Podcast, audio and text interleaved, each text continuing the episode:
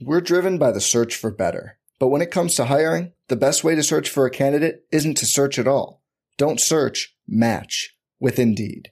Indeed is your matching and hiring platform with over 350 million global monthly visitors, according to Indeed data, and a matching engine that helps you find quality candidates fast. Leveraging over 140 million qualifications and preferences every day, Indeed's matching engine is constantly learning from your preferences Join more than 3.5 million businesses worldwide that use Indeed to hire great talent fast. And listeners of this show will get a $75 sponsored job credit to get your jobs more visibility at Indeed.com slash BlueWire. Just go to Indeed.com slash BlueWire right now and support our show by saying you heard about Indeed on this podcast. Indeed.com slash BlueWire. Terms and conditions apply. Need to hire? You need Indeed. NBA Most Valuable Player, Giannis Antetokounmpo. Giannis trailing the lob. Oh! Giannis Antetokounmpo. Who's second? Middleton. Yes! Khris Middleton. Jumper. Got it. Giannis Antetokounmpo. Hey there, welcome to the Eurostep, a Milwaukee Bucks podcast, proudly a part of the Eurostep Podcast Network and the Blue Wire Podcast Network.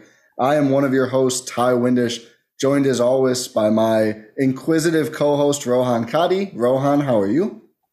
Doing well. It's been a while since I've been on a pod since we've been talking about beforehand, so it's good to be it's good to be back. Exactly. It's it's great to have you, and it's great to be joined by our guest who's had one hell of a two-year run. Uh, but bef- less than two years ago, started as head coach of the Wisconsin, the Wisconsin Herd led them to the best record in the G League. The season gets shut down, joins the Buck staff or is part of the Buck staff. A little while passes. We won't talk about the bubble right now. The Bucks win a championship now in Australia, ready to begin as head coach of the Sydney Kings. Chase Buford, it's been quite a ride. How's it going? Oh, it's going good. Ty, Rohan, thanks for having me on. Excited to talk to you guys. Yeah, it's it's been a wild last month or so since getting the job and winning a championship and now being here, but it's been a heck of a ride. Absolutely. Yeah, I, I, have to ask you something right off the bat. I do not know if you subscribe to this philosophy or not. It's been a contentious point of debate. Should we refer to you as coach? Oh, yeah, that is a hot debate right now. Well, I, I don't know. Uh, Chase is fine, but no. no, I don't know. Jason Garrett came out and addressed reporters, said, please call me coach. So I don't oh, know yeah, if no. you subscribe to that philosophy. I'm gonna go like Dion. It's Coach Buford, actually. I don't know if you guys saw his press conference. Uh, yeah. Yeah, that's awesome. Well, Coach Buford, um, let's let's start with the uh, with the championship run we just mentioned. I mean, you're you're along for the ride, so to speak. It's a hell of a ride. I have some questions about some specific moments, but just you know, from the whole run, whether it's you know, game by game, individual moments, stuff at practice, the celebration, which I'm sure was very memorable, both right afterward and the parade. You know, what sticks out to you immediately as someone who was a part of that championship Bucks team? I think just what a what a special group of guys it was to be around. Um, you know, it, it, this year for everybody, you know, no fans, then fans, you know, COVID protocols. It was a lot for everybody I think the resiliency of our group, you really saw obviously at the end of the year, um, it came to fruition, but you saw that in the building throughout. And, and we, you know, we took an approach this year that we're going to find things out as the year goes on and we're going to learn about ourselves and learn the best way we can, you know, compete and win. And just the the mindset of our group it never wavered you know down in playoffs whatever it was covid whatever it was uh, they just stick to the task. Uh, we stuck you know what was in front of us control what we can control and and go out and compete. And the way the guys did that especially down the stretch this season was really really fun to watch. I'm glad you said the term resiliency because that's a that's a term that i was using to describe this team as we were covering it throughout the playoffs because it just seemed like every time they got hit with something they were ready to come back come back right away again, they were down 0-2 multiple series, especially in that game, uh, in that series versus Brooklyn in the second round. You get hit with an absolute sledgehammer in game two. And even game three was a rock fight. You mentioned this team is really resilient, a special group. How does that come to fruition? How does like you as a part of the coaching staff, how do you sort of navigate that around the team? Is it more like a hands-on approach, a hands-off approach, like the players they know what to do, or do you is there something you guys need to need to do in order to you know get your team back into the running in this series? Well, I think it's it's a combination of a few things. I think first it speaks to the personalities and the and the consistency of character that our leadership group had. Whether it's Giannis and Khris and Drew just being the same consistent people they are every day, um, to Bud and his staff, you know, consistent with the message. You know, they don't try to do too much or get crazy with it. We're going to be consistent in what we do and do it at a high level. And I think it, it, all played into it. I mean, again, you know, the leadership, the consistency of work, the program. I think it, it, it it's a culmination of things. It's a culmination of work too over time. And I think the respect and the trust that that group had in each other through the work and through the consistency of their just their characters and their personalities, it helped. I mean, you you can you can be crazy or you can be wild and hope that works too. But I think our group was just consistent and, and that helped with the resiliency. I want to ask about, you know, Bud in particular. I feel like someone who certainly kind of unfairly maligned before this run by a lot of Bucks fans, too stubborn, too rigid, always dropping, not switching, blah blah blah, all the things that, you know, people like us love to say and you know, people like you who know the game a hundred times more have know a lot more of the reasoning for and everything else. But obviously the defense did switch this year and everything else. But just I want to ask about Bud in general. You know, what is it like kind of being around him, being be, being on his staff, working with him? And is there anything that you picked up, whether it's you know something you can take as a coach or just that you didn't know about him that you may have learned from being around the Bucks on this run? You know, you say the defense switched up. It's funny when we get to play in Brooklyn and and Phoenix, the series that matters. We kind of fell back yeah. into our home base a little Especially bit, especially Brooklyn. yeah. And you think about, you know, you think those are the guys that would tear center field apart more than anyone, and it's what yeah. got us over the line. Um, but going back to Bud, I just I think one, he's such a smart coach. He understands the game. He understands where efficient shots and, and plays come from on both sides of the ball and setting up the team to take advantage of that over the long run. And, and again, it might not be every play, but it's the culmination of, of percentages over the time. I think he understands that really well.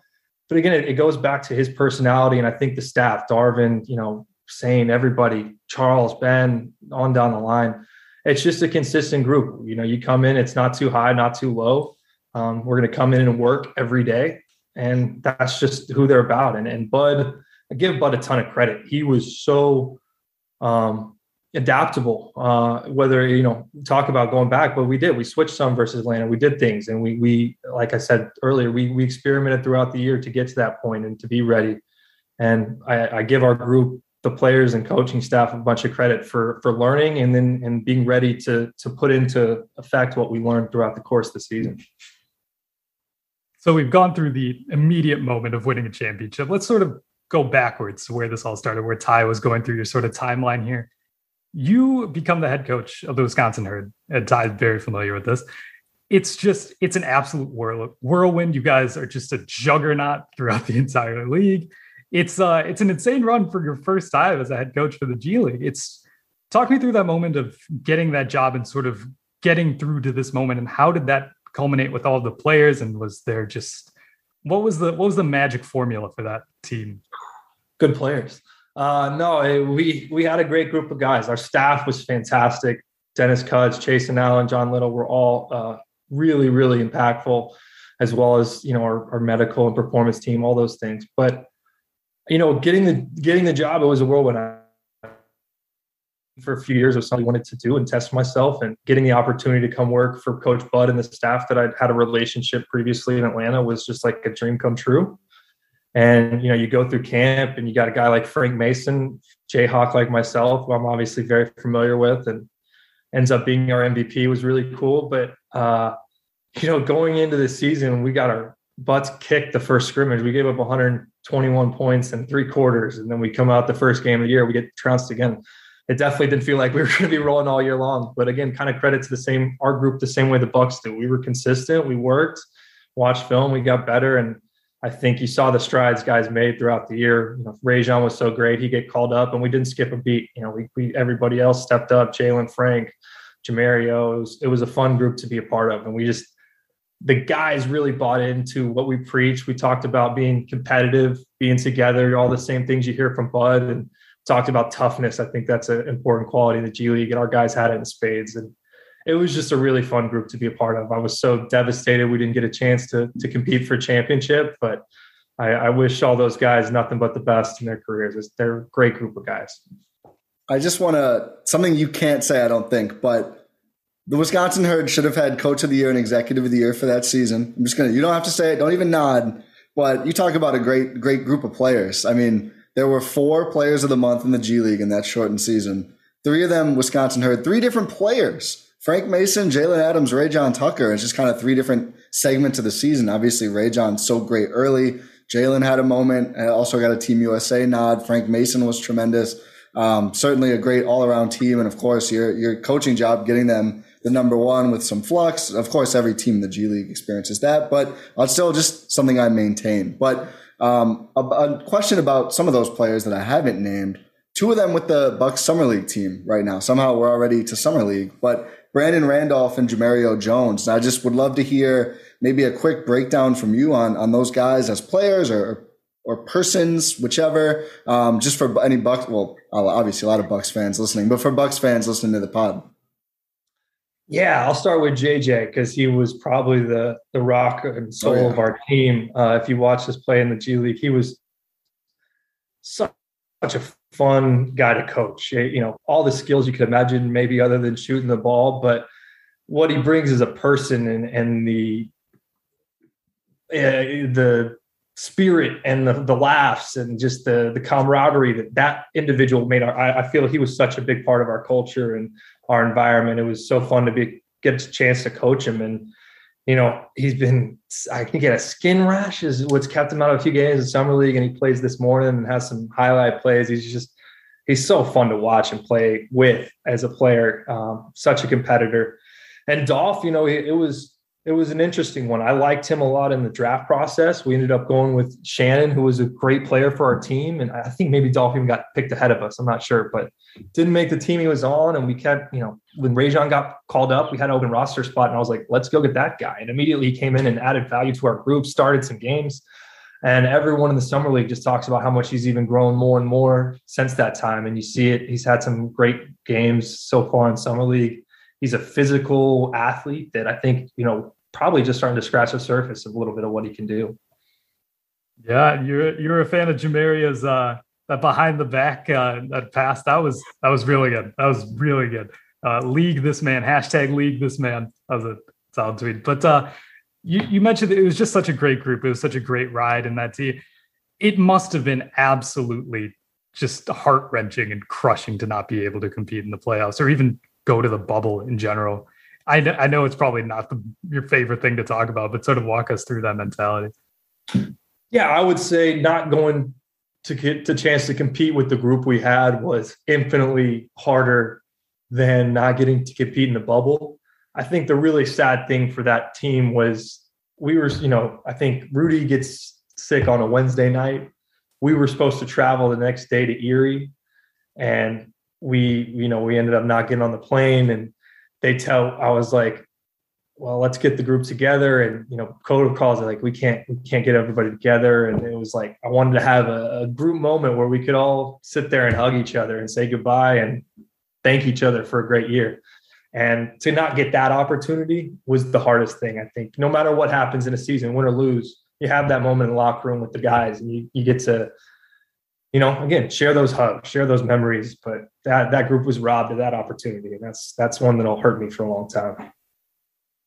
So when the when the herd doesn't go to the bubble, are you with the Buck staff throughout? Is there is there? I know there was some time off where just the whole league was off, you know, for a few months there. Um, but what what was that process like as the head coach of a team who unfortunately didn't make the trip down to the G League bubble?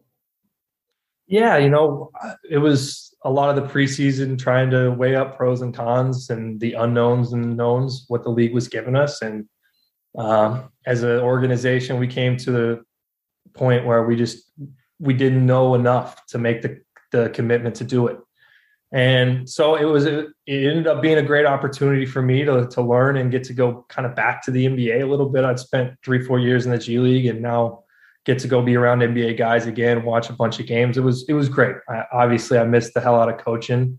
And I ended up going to the bubble with our guys that we sent. And Mamadi was fantastic. It was fun to be a part of, and Sam and Jordan before they got called up. But um, yeah, it, it uh the the bubble going to there was, was tough, but I think getting to to be around the Bucks was a hell of a consolation and something I enjoyed. And when it happens like this, in the end of the day, uh, no complaints at all.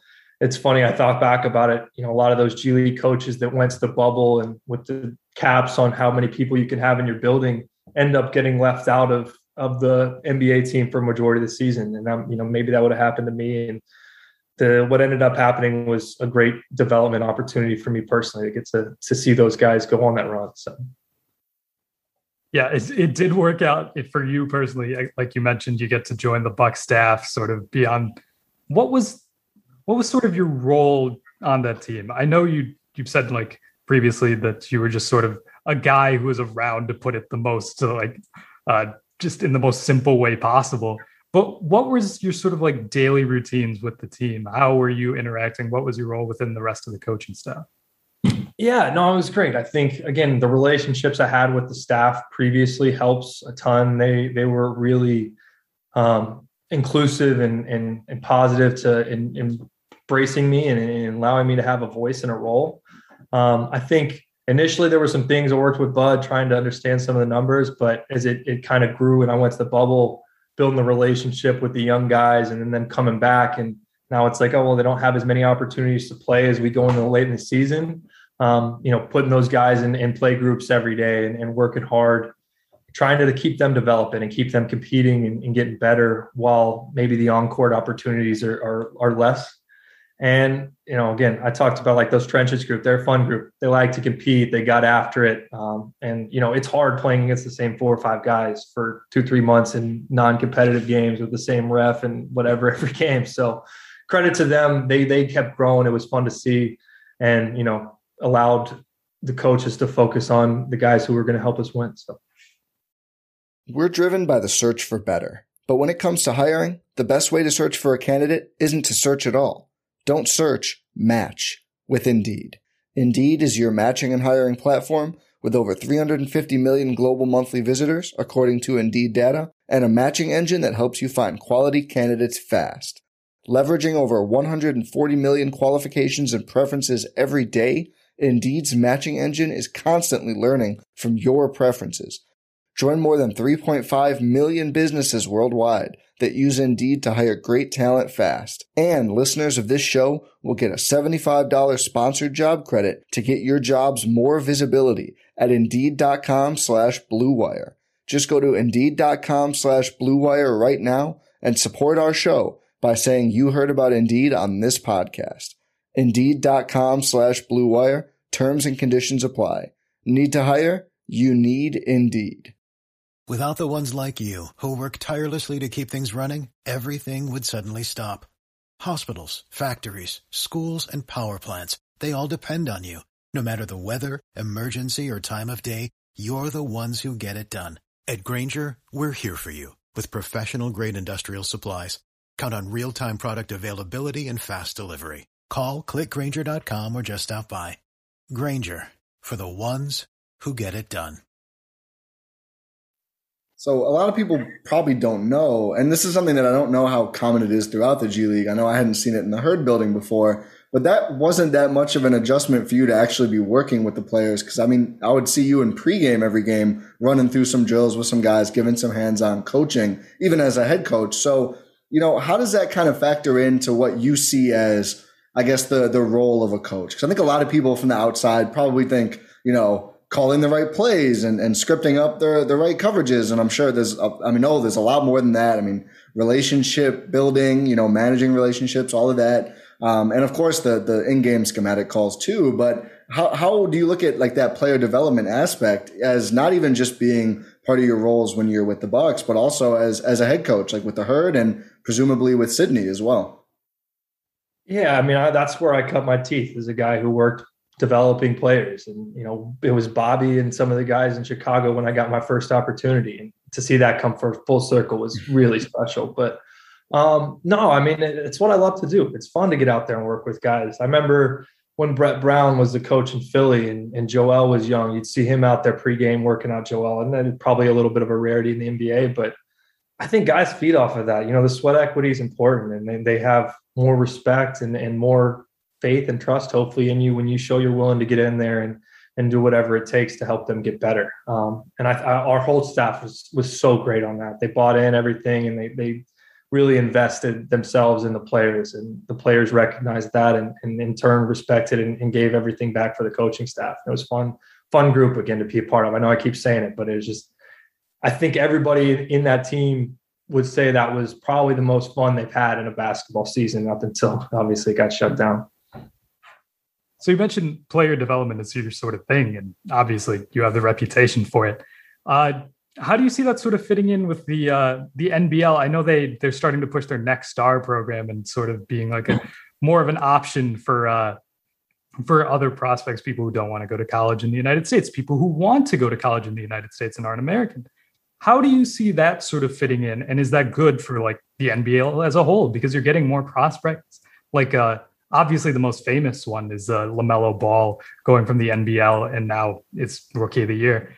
Do you see this being like a very, very expansive thing? And how do you see yourself sort of managing the the next star slot on your team as well as just your team overall? How do you keep that balance between development and competing?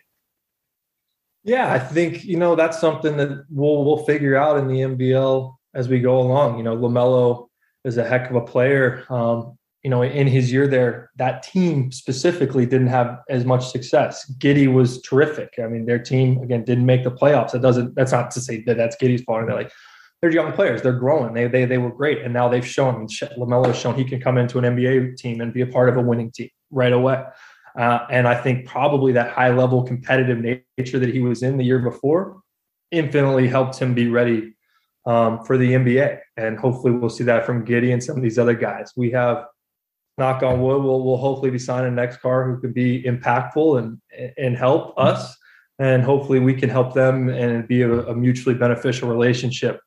But it's interesting. I'm I'm eager to see with the new NIL rules and the overtime elite and it's going to be a new landscape over the next few years with high school kids having a ton of options. And you know they'll be able to make the best decision or what they feel is the best decision for themselves. And there'll be you know more opportunities than ever before. Definitely. So it, is it's it's exciting. I think it's it's probably good. I think it's good for the players. It's going to be good. It, it seems like the ignite team has worked out so far. A lot of those guys got drafted very high. Overtime elite is fun. So but I want to talk, just ask you, really. I mean, we we ran through your your last two years or so, and obviously, as you mentioned, other stops before that in the NBA and the G League. But you know, now from head coach of a G League team on the bench of an NBA team, now leading a team in Australia. I mean, when you started out as a as a coach or as I think a video coordinator first, correct or no? Video intern, yeah. Video intern. There it is. Way yeah. lower than coordinator. but you know, when you started out on, on this coaching journey, we'll say, um, did you ever expect, you know, across three leagues and, and two continents by by this point already? Uh, I, you know, I I didn't have many expectations. You just kind of focus on the job in front of you, and it takes you to where you want to go, or it takes you to the next spot. I, I, it's an amazing opportunity that I've been given, and I'm really humbled and honored to to lead a program that's you know had some great players, some great coaches through the years come in, and, and part of a league that's growing. And basketball in Australia obviously has been growing for a long time, and with the bronze medal, will only continue to get bigger. Um, but you know, I always wanted to coach overseas. I thought it would be a really cool learning opportunity. I, I envisioned it would be Europe probably before, but um, this this worked out. It ended up coming about kind of late, and it was something intrigued me and you know here we are but i've witnessed firsthand there's you know it can take a left turn out of nowhere and you can lose a job or go to the next place and you just got to keep working and you know investing in where you're at and the rest of the stuff will take care of itself later. How how late are we talking? How how did this process uh, sort of come about for you becoming the head coach? Yeah, so uh, Will Weaver, who's now a coach of the Rockets, was G League Coach of the Year the year before uh, I, I, was coach there. Um, came to Milwaukee when the Rockets played a week after KPJ dropped 50 on us in Houston. And so I made him buy at the public market. and we sat and I just picked the brain about the uh, the experience he had and, and want to know how how it was. And he spoke so highly of it, you know, kind of almost said he wished he could have stayed longer. The opportunity for him being close to home in Houston was just too much to pass up. But what a great team organization, but more just the experience. I wasn't even thinking Kings at that point, just thinking overseas coaching. And my interest probably sparked some conversations between his old relationships there and kind of started talking throughout the Miami and Brooklyn series. And by the end of the Brooklyn series, it's pretty much locked up. And I, I mentioned this somebody else was like, I kind of knew it was coming probably around game six of Brooklyn. And like, we're going into it like, this could be the last game of the season. You don't know. Like I could be heading to Australia in a week. And sure enough, we we win and win game seven. What a special night that was. And it's like, oh shit, now we're able to go to the finals. Looks like it's going to be a little bit longer. Obviously, the motions and the ups and downs of the Atlanta series. It was just, it was wild the whole time. I mean, and culminating in the wild ending in Phoenix. I mean, COVID protocols, everything. It was just, it was hard to keep my head on straight. But again, you got to focus and invest on where you're at and try to pay as much attention to the playoffs and the finals as you can. Absolutely. I got one quick fastball for you on the way out here. Do you have a, a, a go-to Giannis and or Khris story? We'll certainly take either. Big fans of Khris Middleton on this podcast, but just being around them, you know, it's not necessarily a team that I think lets a lot show through. Although the all access videos have been great, but um, is there any any moment with either of those guys or both that that kind of sticks out to you? I think the. I mean, it, it's hard to say anything new about Giannis and Khris that hasn't already been said. I don't know if there's there's one moment that speaks the the impressiveness of being around GA day to day all year long, the consistency of human and the consistency of character the consistency of work ethic, you don't see it in the NBA. You really don't. I've been around a lot of good players. I've been around a lot of good teams. He's a different breed. Um, he's a really, really, and Khris too. I love Khris. Khris is it's fun when he bought into the Bullets. We've been talking quite a bit throughout this, and but it's just they're both of them, but GA especially. It's, it's so impressive. I, I, was fortunate enough to grow up around Tim Duncan and see a little bit someone in that same mold of just focus and consistency. And you know, Giannis probably gets caught up in like everyone thinks he's so serious. He's actually really fun too, and you know, he, he has some lighthearted moments, but the way he works and the way he holds count people accountable through his work ethic is is something that's really special. Yeah, I love that you brought up that comp because that's one that we've talked about. I know some people are in or around the Bucks org have said too of like that that Spursiness, right? Like wanting to emulate the Spurs. And if every team wants to emulate the Spurs, I mean, what five titles? Like it's well for a long time, um, and I think still. But I mean, it's uh, of course uh, RC Buford instrumental there. Your father and Pop, of course, legendary coach. And I thought of that when you mentioned, you know, like sweat equity him doing the defensive drills right after they got gold, like Pop still getting down too. But but the Spursy thing, it only works if you have the guy to build around, right? Like that's the key. You need the Duncan, you need the Giannis. So I think I, the the organization, of course, deserves credit. You know, you cannot win a championship alone. You need the right pieces in place on the coaching staff and on the roster around him. But it all it all starts with Giannis. So it's just awesome to hear that you know it's not just people saying stuff because he's the franchise guy. Like he really is that kind of person and player. Hundred percent, and I I throw Drew into that group too. I mean, Drew is a special, special guy. Great personality, just funny, smart, um, competitive. Obviously, as you see, but uh, you know, he added something I think to this group too. Maybe not that it was missing, but that was really refreshing. And I think his his smile, it's, I mean, what a beautiful smile he has, but he shows it off a lot. And I think our group fed off that, you know, his spirit, Bobby's spirit, PJ when he came in.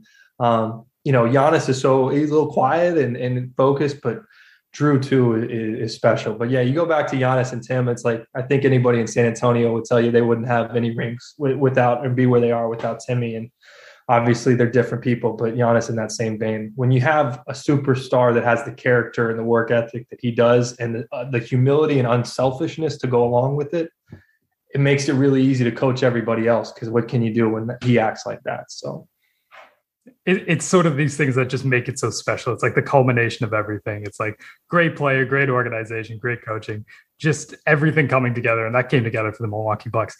You mentioned uh, just going back to uh, you sort of getting the job with Sydney.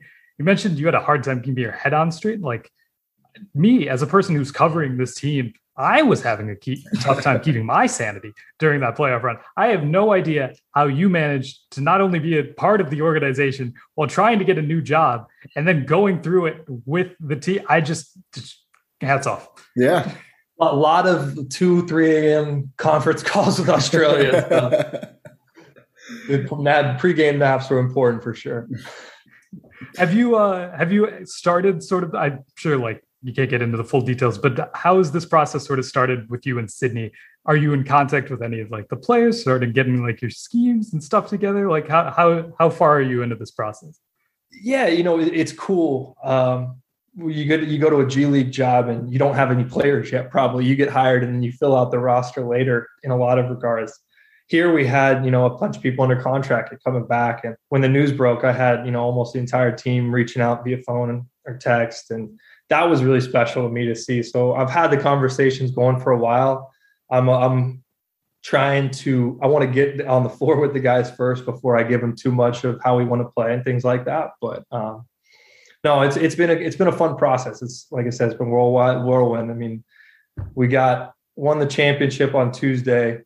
I left for Chicago Thursday night to pack up all my stuff after the parade. We headed down Saturday morning you know, got COVID, quarantined, got engaged, came down here quarantining again. So I feel like I'm just now having a chance where I can work and, and start to prepare a little bit. We sold your your journey short on the intro. That's even even more yeah. stuff that I knew about. My goodness. Um, I, I was just I'm glad that you threw in you made the parade. I know we were we were so worried.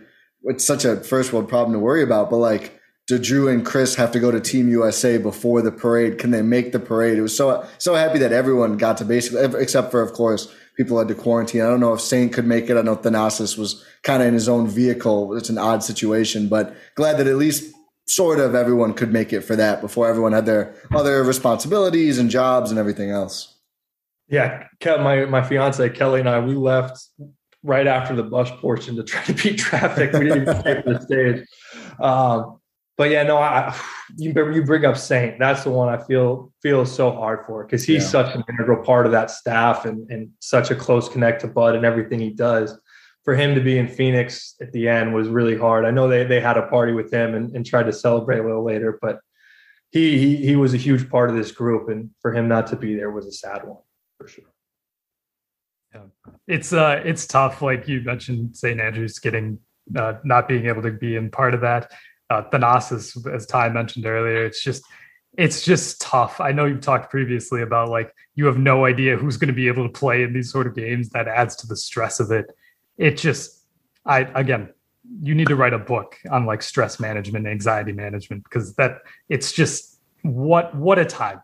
That's all I can say. You could write a book on the stress and anxiety from game probably two or three in the finals to game six. I mean, the false positives, the family positives, and then Phoenix went through it too. They had travel party members, family members, and you know, seemed like a different set of rules depending on who you were for all that stuff. But uh, in terms of contract chasing, yeah. both for them and us at certain levels. But I think when Thanasis went down, that 36 hours before game five or six. It was just like, oh, please let GA play. Please let GA play. I, I joked with my dad. I said, I think the NBA took his test every time and went right in the trash.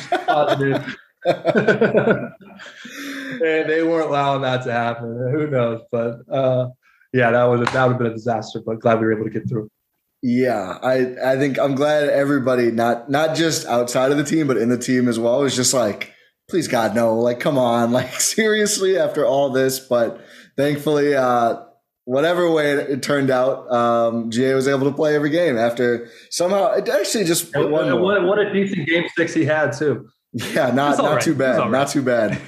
I still can't believe, like, I have to remind myself every so often. It was like what, literally one week after his knee goes the wrong way, he comes back for the game one of the finals. Like, everything about that Bucks run was just the first person who gets to to Mirin Fader's to the great Giannis book. We're going to talk to her on his pod, another pod soon, but just like the inside story of the whole playoffs, just the playoffs could probably be a thousand pages. My goodness, but yeah, um, glad it worked out. That's for sure. Yeah, no, I mean each series was a, probably an own you know chapter novel in of itself. So they never. I love that they never led a series after 48 minutes. They win game one against Miami, but obviously it's it's OT. It's kind of how that run went. It was very very up and down all the way throughout, but more ups in the first round, more ups overall, uh, and that's what matters. But um, Rohan, do you have any uh, any other questions here, or have we subjected Chase to enough of our uh, our inquisition? Honestly, I'm in shock about that 48 minute thing. I didn't know that. You just dropped I didn't that. either. That, that's a hell of a stat.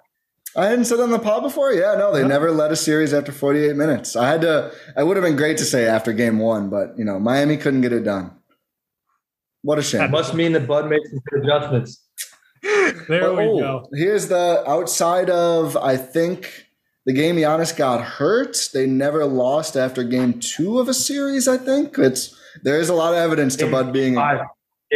Game, yeah, five sorry, that was the one. Yeah, game five, Brooklyn is the one they, and that one was legit. Like KD was just my god. I mean, that whole series, KD was like my god. But yeah, they they were very very good after game two of every single series. It's a fun You know, run. I, great. Yeah, credit to those guys for coming in with a plan, but again, being flexible. Um, it was it was fun to watch our guys buy in, and, and again, when things went wrong, that was such a cool thing about the resilience of our group. Never lost faith. You know, it was, hey, what are we going to do? Okay, this is what we're doing, and we're going to go out and compete and do it with our fullest. And yeah, this resiliency of that group was special. I remember when like they were talking to PJ. I think right after Gian- the game at Giannis goes down and they lose, you guys lose, and I just remember he was going like, I just thought thought we're not going out like this. We're not going out like this. And obviously they come back and win the next two, which at the time was like great. They're at the finals, but if Giannis doesn't play, it's going to be so hard and everything else. And then of course he comes back, and I think back now like. If you lose the rope there, obviously, if you lose the Atlanta series, nothing else happens. Giannis never gets a chance to play. It really does speak to the whole team, even outside of Giannis, and not him not being around, at least on the court. But I, I just I love that Bobby Portis closes game five, game six at the five. Like talk about adjustment. And your guy Bobby, our guy Bobby, but talk about He's adjustments everybody's and guy. everybody. Milwaukee's guy, I Bobby. think I think the city of Milwaukee needs to pitch in a few million dollars to up that salary. We're, Oh, we're yeah. going. We're, we're gonna sell out every every uh, series of underdog. Every underdog merch is getting sold out by Milwaukee for sure. We got him. You got the key to the city in Little Rock today. Milwaukee's got to follow it up, man. He's got to get Milwaukee too. Yeah, no doubt. he, he's he's a special person, man. It's it was really fun on a personal level with the relationship I built before, just to see him come in and, and do well. And obviously, like you said, the Atlanta series play so well at the end, give us a chance, and then hell in the finals. I mean, it Yeah, was great. Yeah. It's just a it's a story of resiliency. That's the word you keep mentioning, I keep mentioning. This guy, it's just like just his entire life story. And plus, like even throughout the playoffs, not playing down the stretch in the Brooklyn series, closing out the finals. You just couldn't, it's just you could not have this happen to like a better group of people and just like the stories all culminating together. That's my takeaway from this. I don't know about you, Ty, but just yeah. it's just perfect stories. And I think uh I think one of them is going to be continuing in Australia now. There you go. We'll see. Uh, I, I've I've got a bronze medalist staying a few few doors down that was on my flight. Um, hopefully, he has less success next year. On a personal level, I'll wish Patty a lot of success, but on a team aspect, hopefully uh, he gets another third place finish or so next year. Appreciate that. Appreciate that. Um, yeah, it would be uh, be great if if Patty had a great season and a great series and a, a tight loss to the Bucks. I'd, I'd take that for sure. Um, but that that's awesome. But um, Chase, really I, a few doors down. Uh, maybe a few floors up. He was on my flight down here. We checked in, rode the bus, and stuck to quarantine together. So yeah, Oh, that's he's, awesome. he's got the new contract. He might be uh, in the, the penthouse at the, the quarantine hotel. I don't know if it works like that. they but- save a different reserve room for guys who have forty plus in a medal game than the not Olympians. That's also yeah. I, got, I I don't know what I was thinking. I don't think Patty has to pay for all that much in Australia after after that run, but um, that that's terrific. Um, but uh, I think Rohan, are we are we are we good? Have we exhausted them? I'm Uh, worried if we just we- keep talking about championship memories, it might be a really long podcast. Yeah, we we might go forever here. So uh, I think we, I think we've picked enough of your brain for now. It's uh it's been an absolute pleasure. Uh, thank you for taking the time to talk to us. It's uh everyone. Make sure you are watching the Sydney Kings. Make sure you're seeing how you can uh see see if he see if he's picked up anything from Coach Bud. See if you can find those uh, sort of similarities in game and his own coaching style. We'll say that. But uh, uh, Coach Buford, is there anything that we should specifically be looking for in your time at Sydney? Oh, hopefully some championships, but uh, you know, I, I I think I'm still at a place where I love seeing people move on in their careers, and you know, the NBL, as great as it is, uh, it's still behind the NBA, and so if we can win some championships and help some guys achieve some dreams in the process, that would be pretty special. Just following the following the Herd blueprint and playing random, I, I, I suppose, all the way throughout, right? I mean, if you watch the Herd, we were pretty random. So yeah. uh, you know, there, there, there's a beauty in unpredictability. Here, here. Absolutely. So watch out for some championships, one at a time, uh, from NBA champion Chase Buford. Thank you again for taking the time. Make sure, like I said, make sure you watch all the Sydney Sydney Kings games. Uh, the NBL, it's it's very fun. I've been catching a few games now and then. It's very fun. It's a different style. It's it's it's interesting and it's actually very entertaining. So make sure you actually watch those games. And like you said, Khris Middleton in Brisbane with the uh, ownership stakes. So uh, there's gonna be a there's gonna be a little bit of a divide there between the Bucks fandom. But uh, again, thank you, Coach. It's been an absolute pleasure, and thank you to everyone listening for listening to this episode of the Euro Stuff here on the Euro Stuff Podcast Network and the Blue Wire Podcast Network. If you did enjoy, make sure you leave your five star rating. Make sure you're subscribed on your podcast platform of choice. Check out all of the content across the Blue Wire Podcast Network. Stay safe. Go Bucks. Go Herd. Go Kings. And we will talk to you next time.